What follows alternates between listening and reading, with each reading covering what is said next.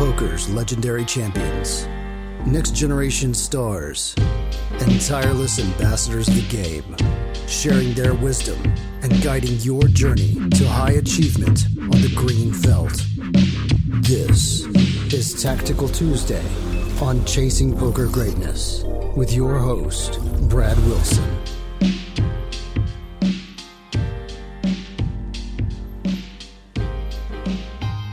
Welcome, welcome, welcome, my friend, to another episode of Tactical Tuesday on the Chasing Poker Greatness podcast. As always, this is your host, Coach Brad Wilson, founder of ChasingPokerGreatness.com. I am joined, as always, by John. John, how were we doing on this Tactical Tuesday? Doing good, doing good. Got got a couple more bluffs uh, for Tactical Tuesday today, um, where I turn some pairs into bluffs. Actually, I guess I did that on one of the one of the first ones where I turned to five and jammed the river, anyways. But uh, yeah, some some similar type hands to that for this week. Let me uh before we dive into the hand, I know that this week has been the beginning of the elite program that I'm running twice a year. It's got, I think, six people in it. Um, I maybe wrote the best sales letter that I've ever written in the group. Building up to this elite program, I said, I'm posting this. If anybody wants to join, I don't really want you to join, but if you do, here's the link to pay. And I hope you don't because it's a lot of work and I don't want to do it.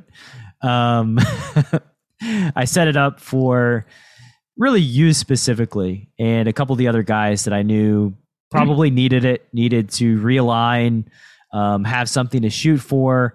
And so really I'm just gonna see how the first week's been going for you as it relates to like, you know, volume, mindset, performance, all that stuff. Yeah. So I mean, I guess we'll start with volume, and that's uh, at least on the surface, that's the the main goal of the elites program, and kind of its its big selling point is is is it it's uh, sold as a program to help players who are already you know pretty competent and, and have a win rate um, to just maximize volume and try to really just play as many hands as, as you can in a month and and figure out what your what your limit is. And yeah so in terms of volume this week has been uh, just absolutely incredible for me. I've played every single day. I think i haven't played fewer than like 1500 hands um, in any of those days. Um, i'm shooting for kind of like a high 40000 like hopefully 50k hands this month which will be definitely a record for me at, at 1k and um, I think previous to uh, this month, like the biggest month I've had was like 30 in terms of volume was like uh, like mid 30 thousands, 33,000. Um, so yeah, uh, just everything's going well. Uh, I love the the mindset sessions, the uh, what we call optimization sessions in the elites program that we have with you. I think those are um, just incredibly helpful, way more helpful than than I I thought they would be, to be honest but yeah, I'm just getting a lot out of this uh, elites program. Not that not that I, you know, having done it twice, I, I, I knew I sort of came in knowing what to expect. But uh, yeah, it's been great so far. Yeah, the optimization session label I stole from Nick Howard and how he labels his um, like performance coaching sessions with his guys. I think it's a it's a good label and why reinvent the wheel for what it's worth, you know, if you're listening in the podcast or watching this on YouTube, you can't sign up for elites. It'll be ran again probably near the beginning of the year, probably at a higher price point than it is this time as well.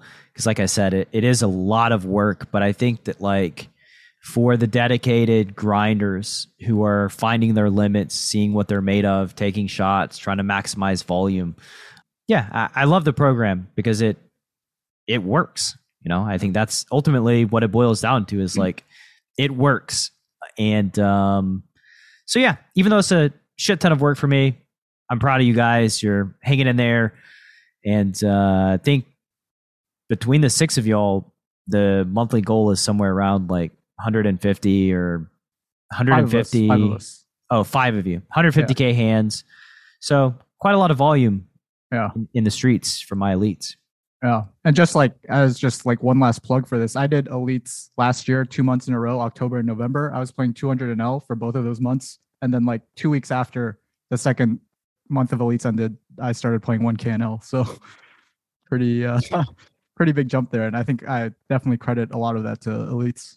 Well, I think your biggest month at that point was something like 27,000 hands in a month, like volume wise. And you pretty quickly hit like 35K. And then the second month, you were like hit 50K at 200 Yeah. no limit. So you Yeah. basically doubled your best month in two months. And Right, right. so, anyway, you say plug, but I just wanted to mention the program.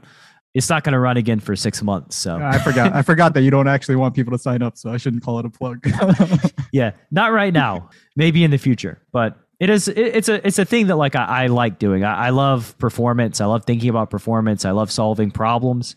Um, ultimately, if if I could boil down the thing I love most about building this business, co- doing private coaching, doing optimization sessions, building out courses, it's I love solving problems. And like when it as it relates to performance, there's lots of you know both macro and micro problems that are sticky and kind of tough to get to the root of, which is like yeah, that's just like a driving force driving force for me and just having fun and like engaging my brain and yeah, just solving problems.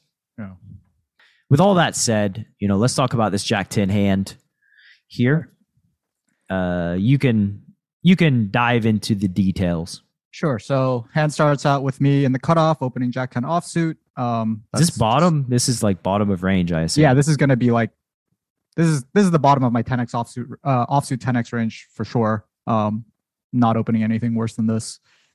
It gets folded around to the big blind, who uh, I believe is a reg, who flats, flop queen of spades, five of spades, eight of clubs. Uh, the big blind checks. Um, I think you know c bet strategy can go lots of different ways here, especially uh, with the gutter and like two overs to middle pair. I think betting a third here is fine with your range. I think this hand can also uh, go in like your big bet category sometimes if you're playing a big bet and check strategy. I decide to check uh, this one. I think if I'm like really want to get like into the details, I think like Jack 10 with a spade, I, I would certainly um, throw into the big bet category, but um, just the naked gutter, I decided to check back.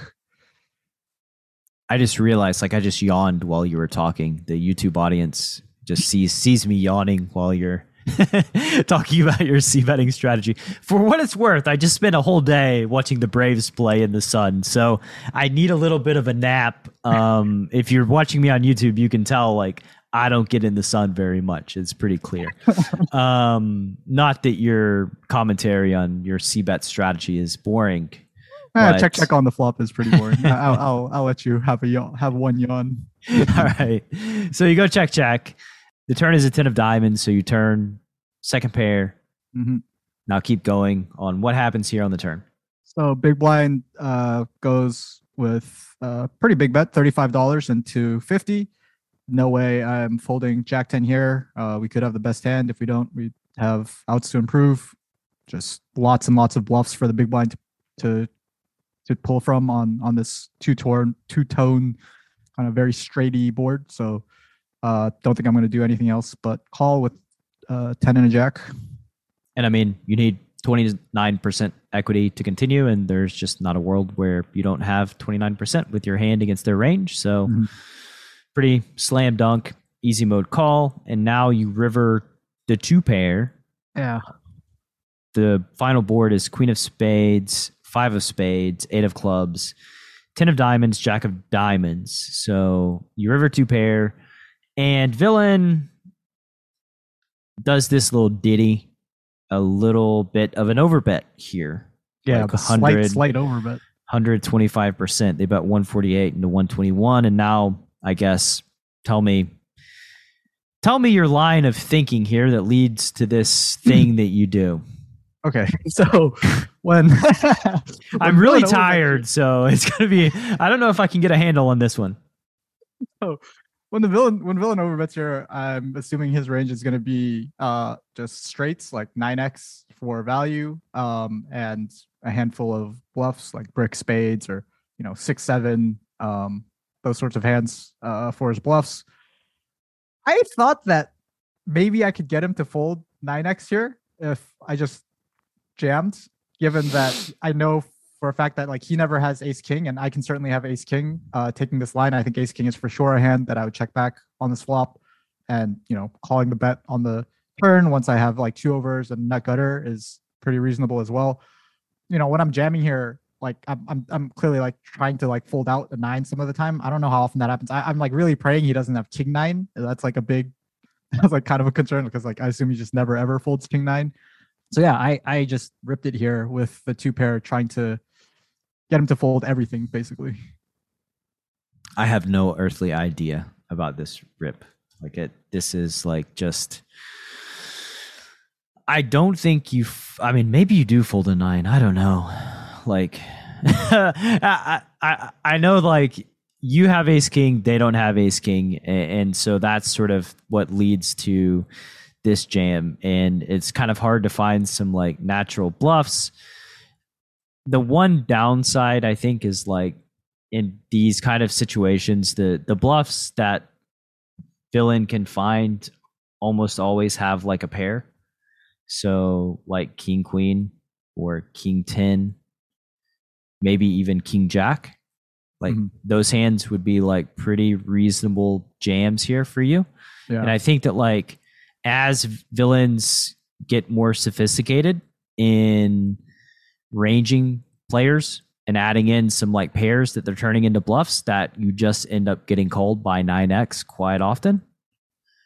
And so that's my concern. But the reality is I don't know if villain is I don't know if villain what villain's thinking about. I don't know if they recognize that those are the the bluffs that you'll have to pull from.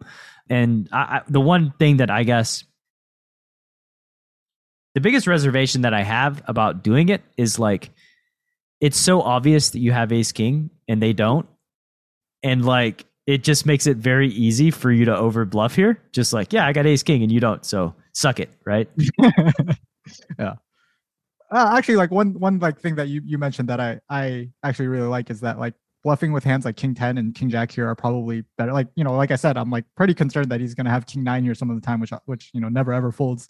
Um, so maybe like actually having a king myself is a much better bluff than uh, having the jack and the ten, which don't really block anything relevant. I would say so. Yeah. Um, and I think two pairs just going to win here some, like facing yeah. this So- polarized overbet. that's kind of the theme of this uh the theme of this week i guess is like sort of like unnecessary bluffs like you, you don't have to like rip it you can call here sometimes and and you know expect to win um you don't have to turn this into a bluff but yeah so i, I again like i said earlier like I, i'm just trying to fold out everything like all his bluffs all his hopefully his 9x and and i don't know Do we I have to expect him to bet any jam? better than 9x no, I, I, we, I don't know if we have to jam, but I just, you know, I want him to know what I'm, what I'm repping here. Like, I don't want him to be confused that, like, hey, you know, maybe I'm chopping with a nine that is, you know, raising here for value. Like, Chopping. no, no, no, man, I, I have ace king. Like, I mean, trying to fold out a nine is like best of luck. I I don't know that like in the next hand that we're about to dive into, like you end up doing something with your intent to not be folding out top pair because nobody folds top pair. and here we're trying to fold out a straight. I don't know. I don't know what to think about this one, John. Like I said, I was I've been in the sun all day. Like I'm sort of biased because I know the result because we went through this hand beforehand, and the result makes you look like a fucking Houdini.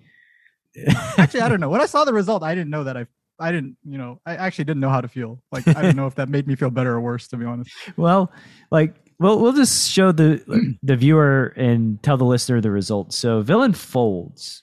I don't know. Did they tank? Yeah, he actually tanked all the way down, like used time bank, and I actually thought he had a nine. I actually thought he had a nine, and I was like, oh, like he's thinking about it with a nine. Like, please, please fold. Yeah. And then, like, I went back and looked at the hand later, and he had pocket eights for a set, which overbet the river on a four liner. I don't know if you, you want to try to explain that one for. I think that actually that actually I think it makes sense as an exploit.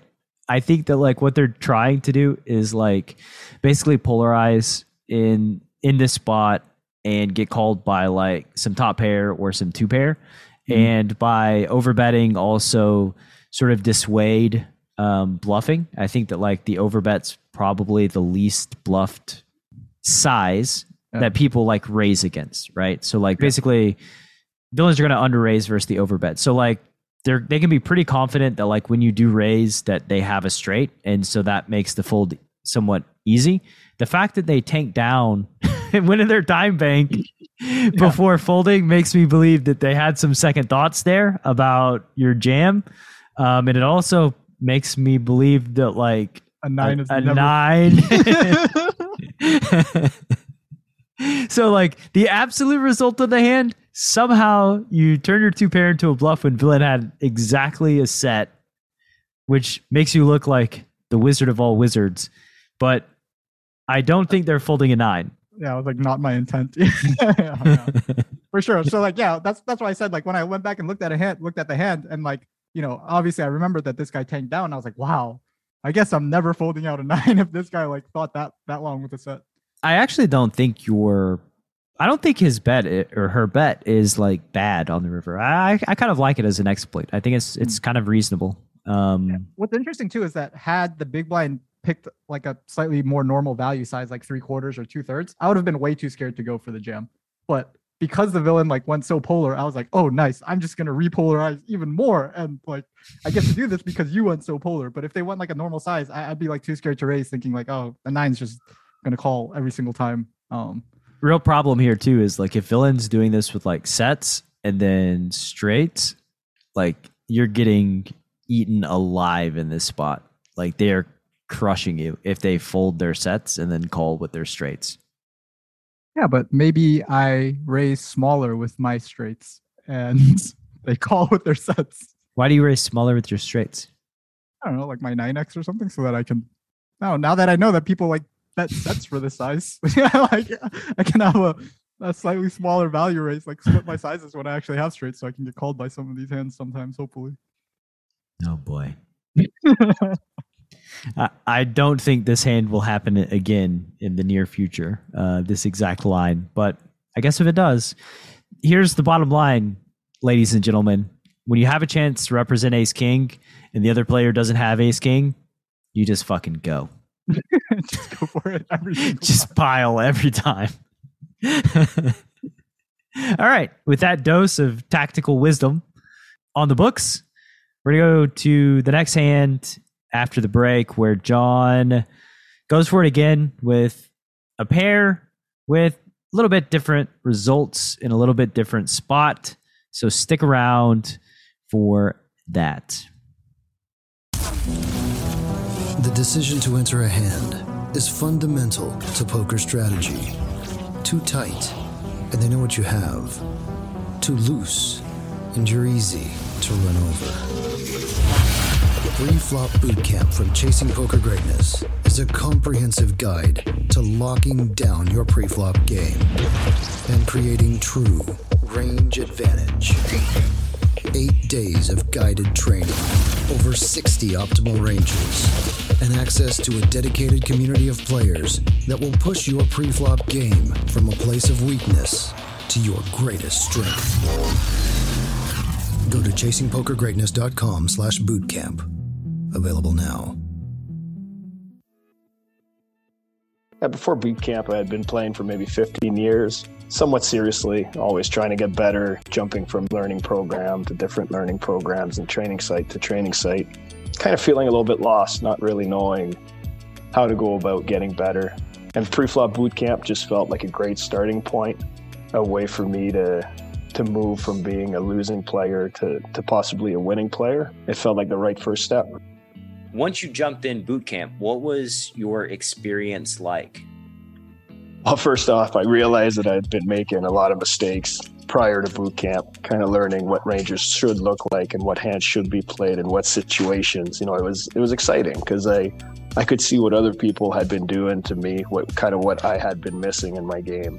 And then from there, just the whole camaraderie of everybody that's um, signed up, working together, trying to achieve that goal. You know, that that was fun. That's uh, pushing each other and really helping uh, one another, kind of feeling like you're a part of a team. It was uh, it was a great experience. I, I enjoyed the process and I learned a lot. What was your experience like playing cards post boot camp? It's a totally different experience. You know, it put me in a position to be successful as opposed to always being behind the eight ball and, and playing catch up.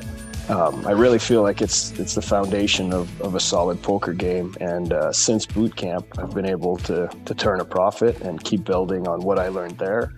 you know, being able to go back into the group and uh, re- really work together even after boot camp was over, it's it's been awesome. What's your sample size of winning post boot camp? I think I have seventy thousand hands played by now. You know, I'm a father and I have a job, so I'm not a, a professional player by any means. That's my sample size.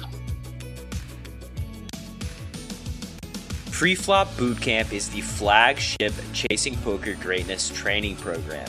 If you'd like to dramatically upgrade your preflop game, a new bootcamp launches on the last Saturday of every single month. The price is $199 and your link to join is chasingpokergreatness.com slash bootcamp. One more time, that's chasingpokergreatness.com slash bootcamp, all one word, or you can click through in the description box of this episode. All right. Welcome back to this episode of Tactical Tuesday. I was just telling John I got to get better on my build-ups to the second half, you know? Just stick around for hand number 2. It's not super super exciting. I think that uh what John does in this hand is kind of exciting. So at least there's that, right? Yeah, it's uh, uh just I guess for the audience, Brad is very very much disapproved of what I decided to do in this hand, much more so than the last hand where he was like, I don't know if that's good, but this one he was just straight up like, mm. I think that you know when we did coaching sessions for a while and you said that your goal was to never have me say again to change your raise sizing based on uh player specific player profile that you're playing against. And i would love it if your new goal is to like never inappropriately turn a pair into a bluff ever again I feel like th- this is a thing that like you're always trying to like find the exception of like when do I I'm gonna turn this pair into a bluff. I think it's good here, and I just think it's very rare that you're turning pairs into bluffs in Hold'em. Like it's just a very rare thing, and we need very specific circumstances to do it.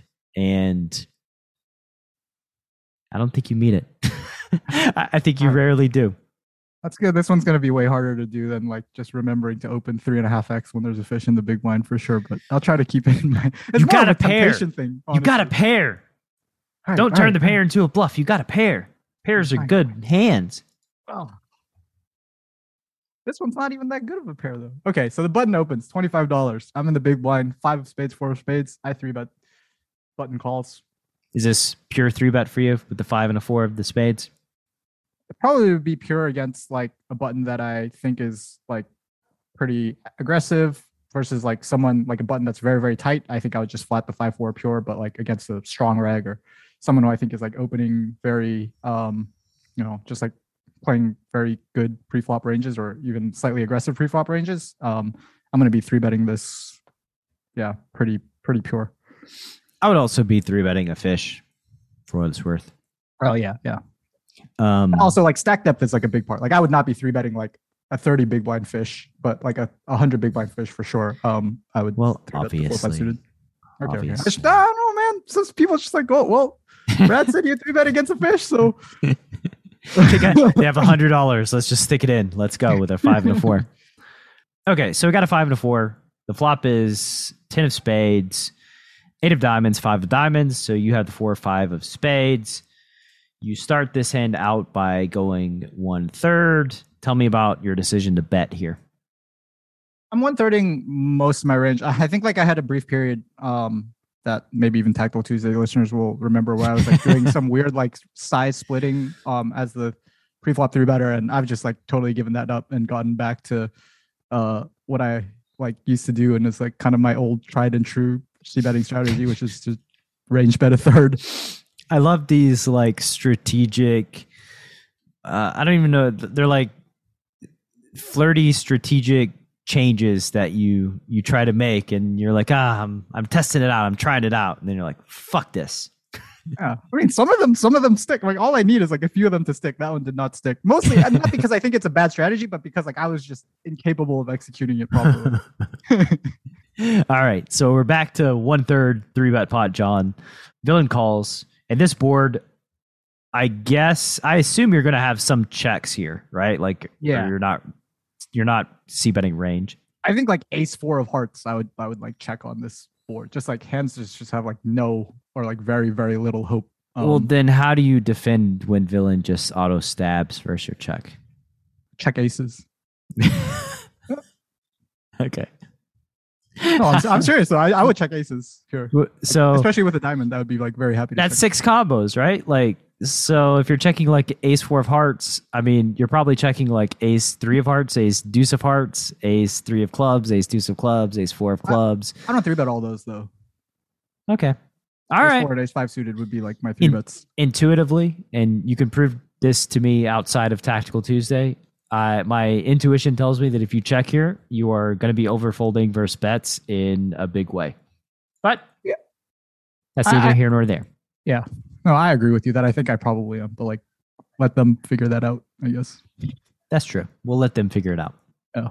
All right. You bet a third. They call. Yep.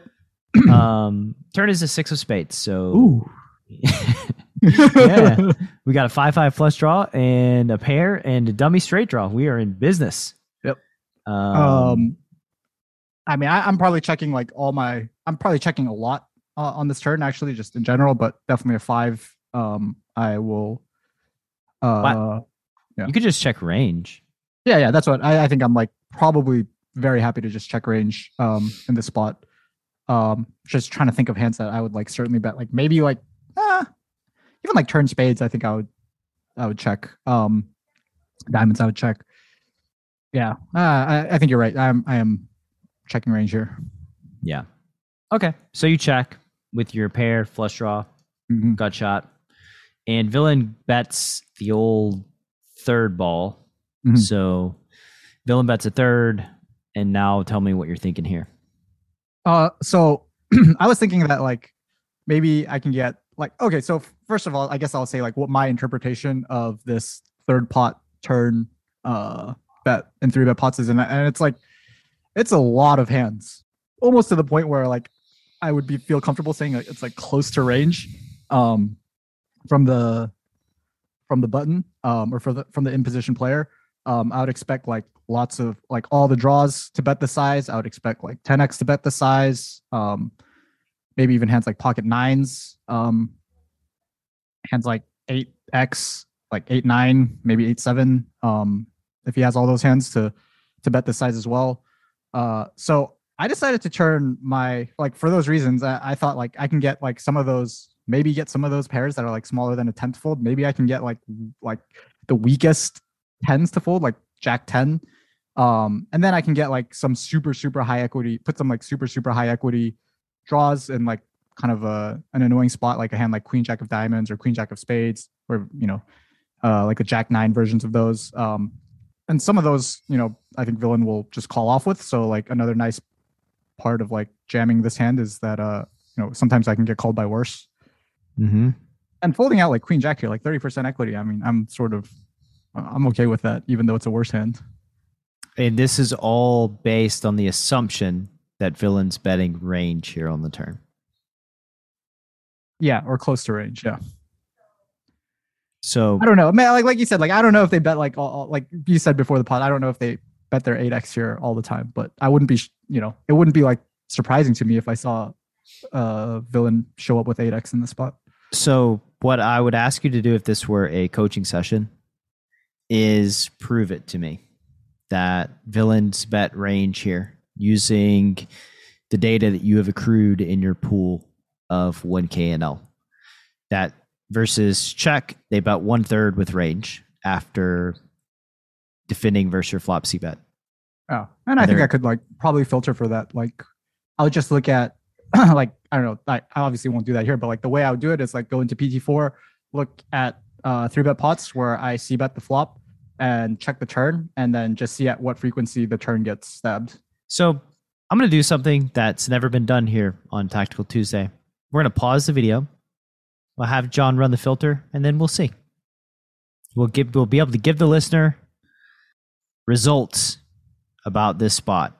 So stick around. There's probably not going to be a break. We'll just splice this together, but we're going to see. We're going to prove this in the lab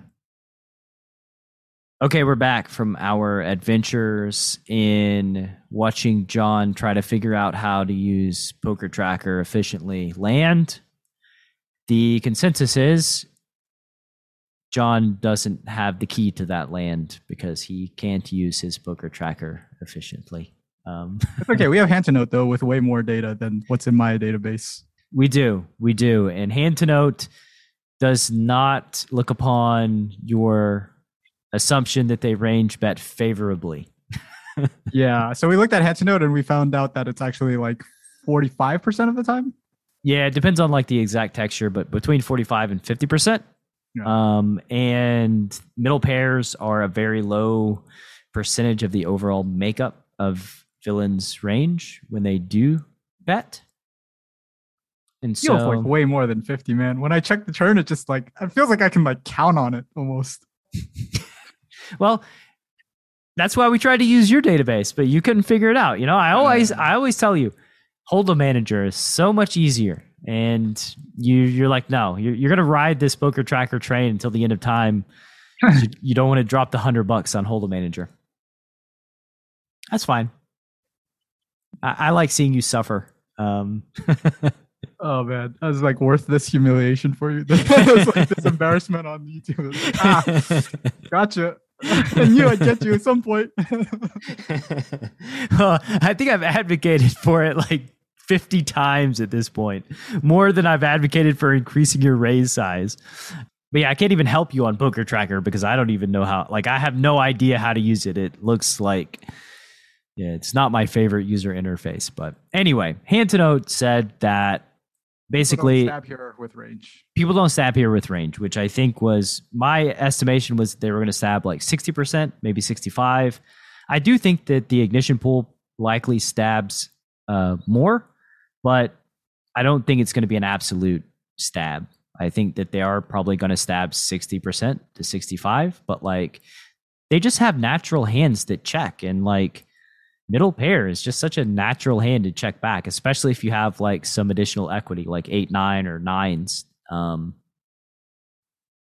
Yeah, but like, okay, so I guess one thing I'll say is that like when you do stab super small, like a third or even like a quarter with those sorts of hands, you can start getting called by worse.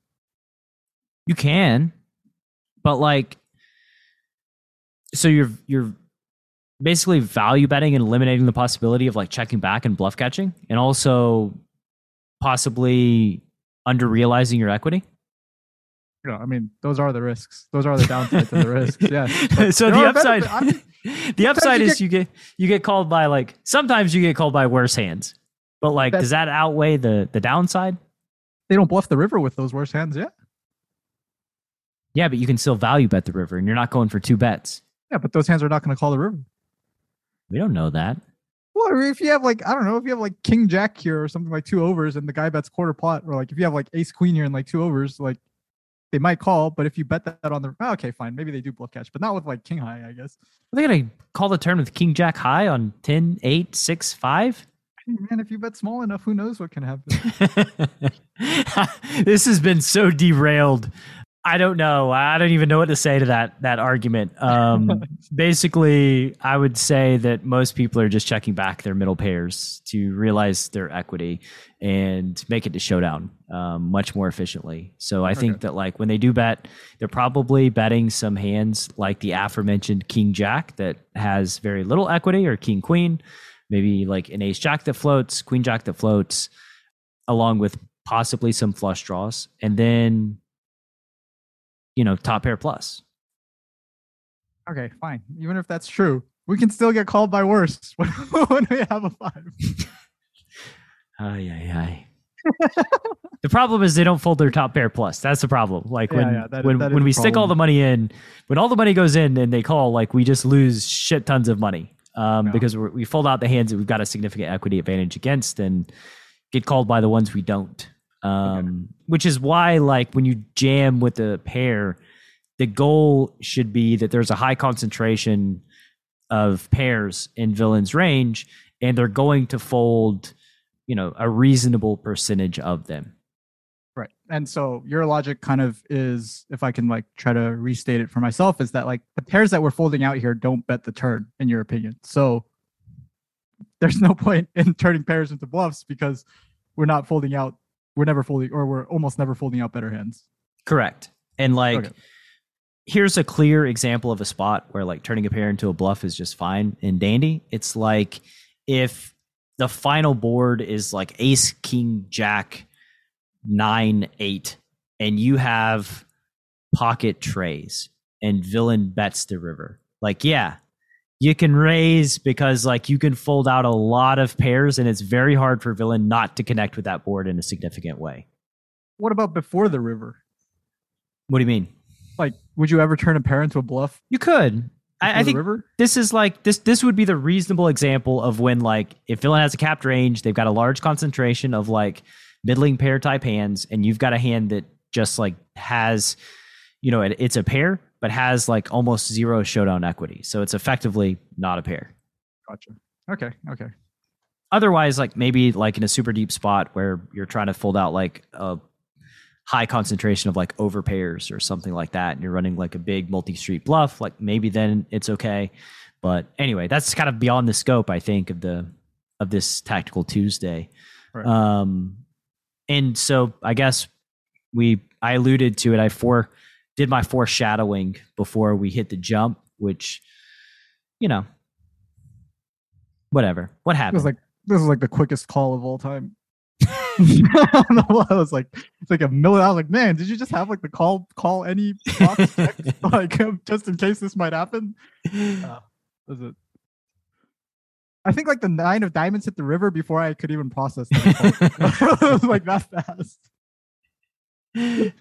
yeah, it was. uh I mean, what they have like a hand that is very obvious, so they they know what their path is to bet call, and that's probably why they chose a small sizing because it's like, yeah, we're bet calling and we're going to bet small so that we can increase the number of hands that jam, so that villain has more uh, natural or unnatural bluffs in this case, and we just get a snap. Uh, Um, so yeah, one one instance where I turned pairs into a bluff, I guess, and it and it worked out okay, and one instance where it just exploded in my face and I gave away a lot of extra money. Um, okay, just like hypothetically, then, like, so you're you're saying like here in this situation, you you check call this 120 on the turn, yeah, okay, and then presumably on the nine of diamonds river, you're you're folding a lot. yeah, you, you don't could, you could turn your five into a bluff on the nine of diamonds river. I think that's a safe one to say that like you are never going to win at this point in time. Yeah, yeah. if you if you were to check raise the river or donk jam the river, okay, I guess like it's acceptable to turn your hand into a bluff because you're not beating anything reasonable. Right, right. Okay. I don't know if you want to talk about like what. Uh, so I did run the spot like uh in Pio just to see like what Pio like doing with my hand, and the overwhelming, uh, the, like definitely like the favorite option for Pio was just to jam the turn, just open jam the turn. So I mean that's turning a five into a bluff presumably, and if I did check the turn, Pio actually did like the check jam. I'm just trying to stand up for myself a little bit here. Oh, you're calling on Pio. You're bringing Pio, right? All right, all right. I'm but just in, in that case, like villain is like in Pio's case, like villain was you know folding hands like Jack ten suited half the time, um, folding all their eight X, pocket sevens, pocket nines that Pio did have villain stabbing the turn quite frequently with. So, you know, some of those hands that like like you said that maybe like humans don't bet in real life, Pio has the button betting on the turn in theory and and folding to this jam. yeah. This was like a coaching session uh, a little while back when we talked about you had like broken down a spot and like basically as you start like removing the middle hands Mhm. from Pio, like they stop stabbing all of like the middle pair type hands. Yeah. Like turning your hand into a bluff goes way down in value because right. the way that it works is like the value of jamming is folding out those middling strength type hands. And if they're not Yeah. betting them, then that's a significant problem and you shouldn't be jamming. I was just hoping that these guys, you know, bet those hands often enough because hopefully they looked at the sim too, you know. well, you could have proved it if you could have got your poker tracker up, but you couldn't. Um, so we just go with my data. I'd also like to say that this result does not necessarily prove my theory wrong, right? Like if they called with nines or sevens or something like that would be terrible. But like you know, when they have the 10 that they're never supposed to fold, then like whatever. Uh, that's not one of the hands that I'm trying to fold out. So Yeah, it Uh, doesn't prove your theory wrong. It doesn't prove it right. I mean, yeah, yeah. they if they show nines, then that actually proves your theory more right than them showing ace ten. Well, okay, yeah. If they if they fold nines, then I see that right. Like it would prove it right. But if they call with nines, then it's like then I have even bigger problems than what I have right now. I mean, like you have to think about yeah. Anyway, we've broken it down the incentives of betting nines, and like sometimes you can get called by worse, and yeah, I get that. Um, so we'll leave it. At, we'll let this lie for now. We might revisit this spot in the future, bringing in your backup plan of If call Pio. with four or five. If you're planning on calling the 120 with the four or five, shouldn't you bet your nines and your eight X and your pocket sevens? Well, this is like a one part of our range. like this is like a a very small part of our range here that we're Oh. checking everything, right? Okay, okay. Sorry. Um, I'll, I'll I'll let the By the way, we need 20% equity to continue here on the turn. Just for what it's worth. Like another easy way to think about this is like, do you have 20% equity facing this one third bet? yes for sure. Okay. So like we have a play that makes money. And now do we know this jam makes money? No, No. So we're passing up money for definite unknown. money for maybe money. Yeah. for unknown. And my thoughts are not very likely money. Maybe some anti anti money here. Um, all all right. right, all right, fine, fine, fine. All right, and uh, before we shut down shop on this Tactical Tuesday, we w- we probably should visit this, revisit this. Maybe we'll have a Pio episode where we we look into the depths, the innards of Pio.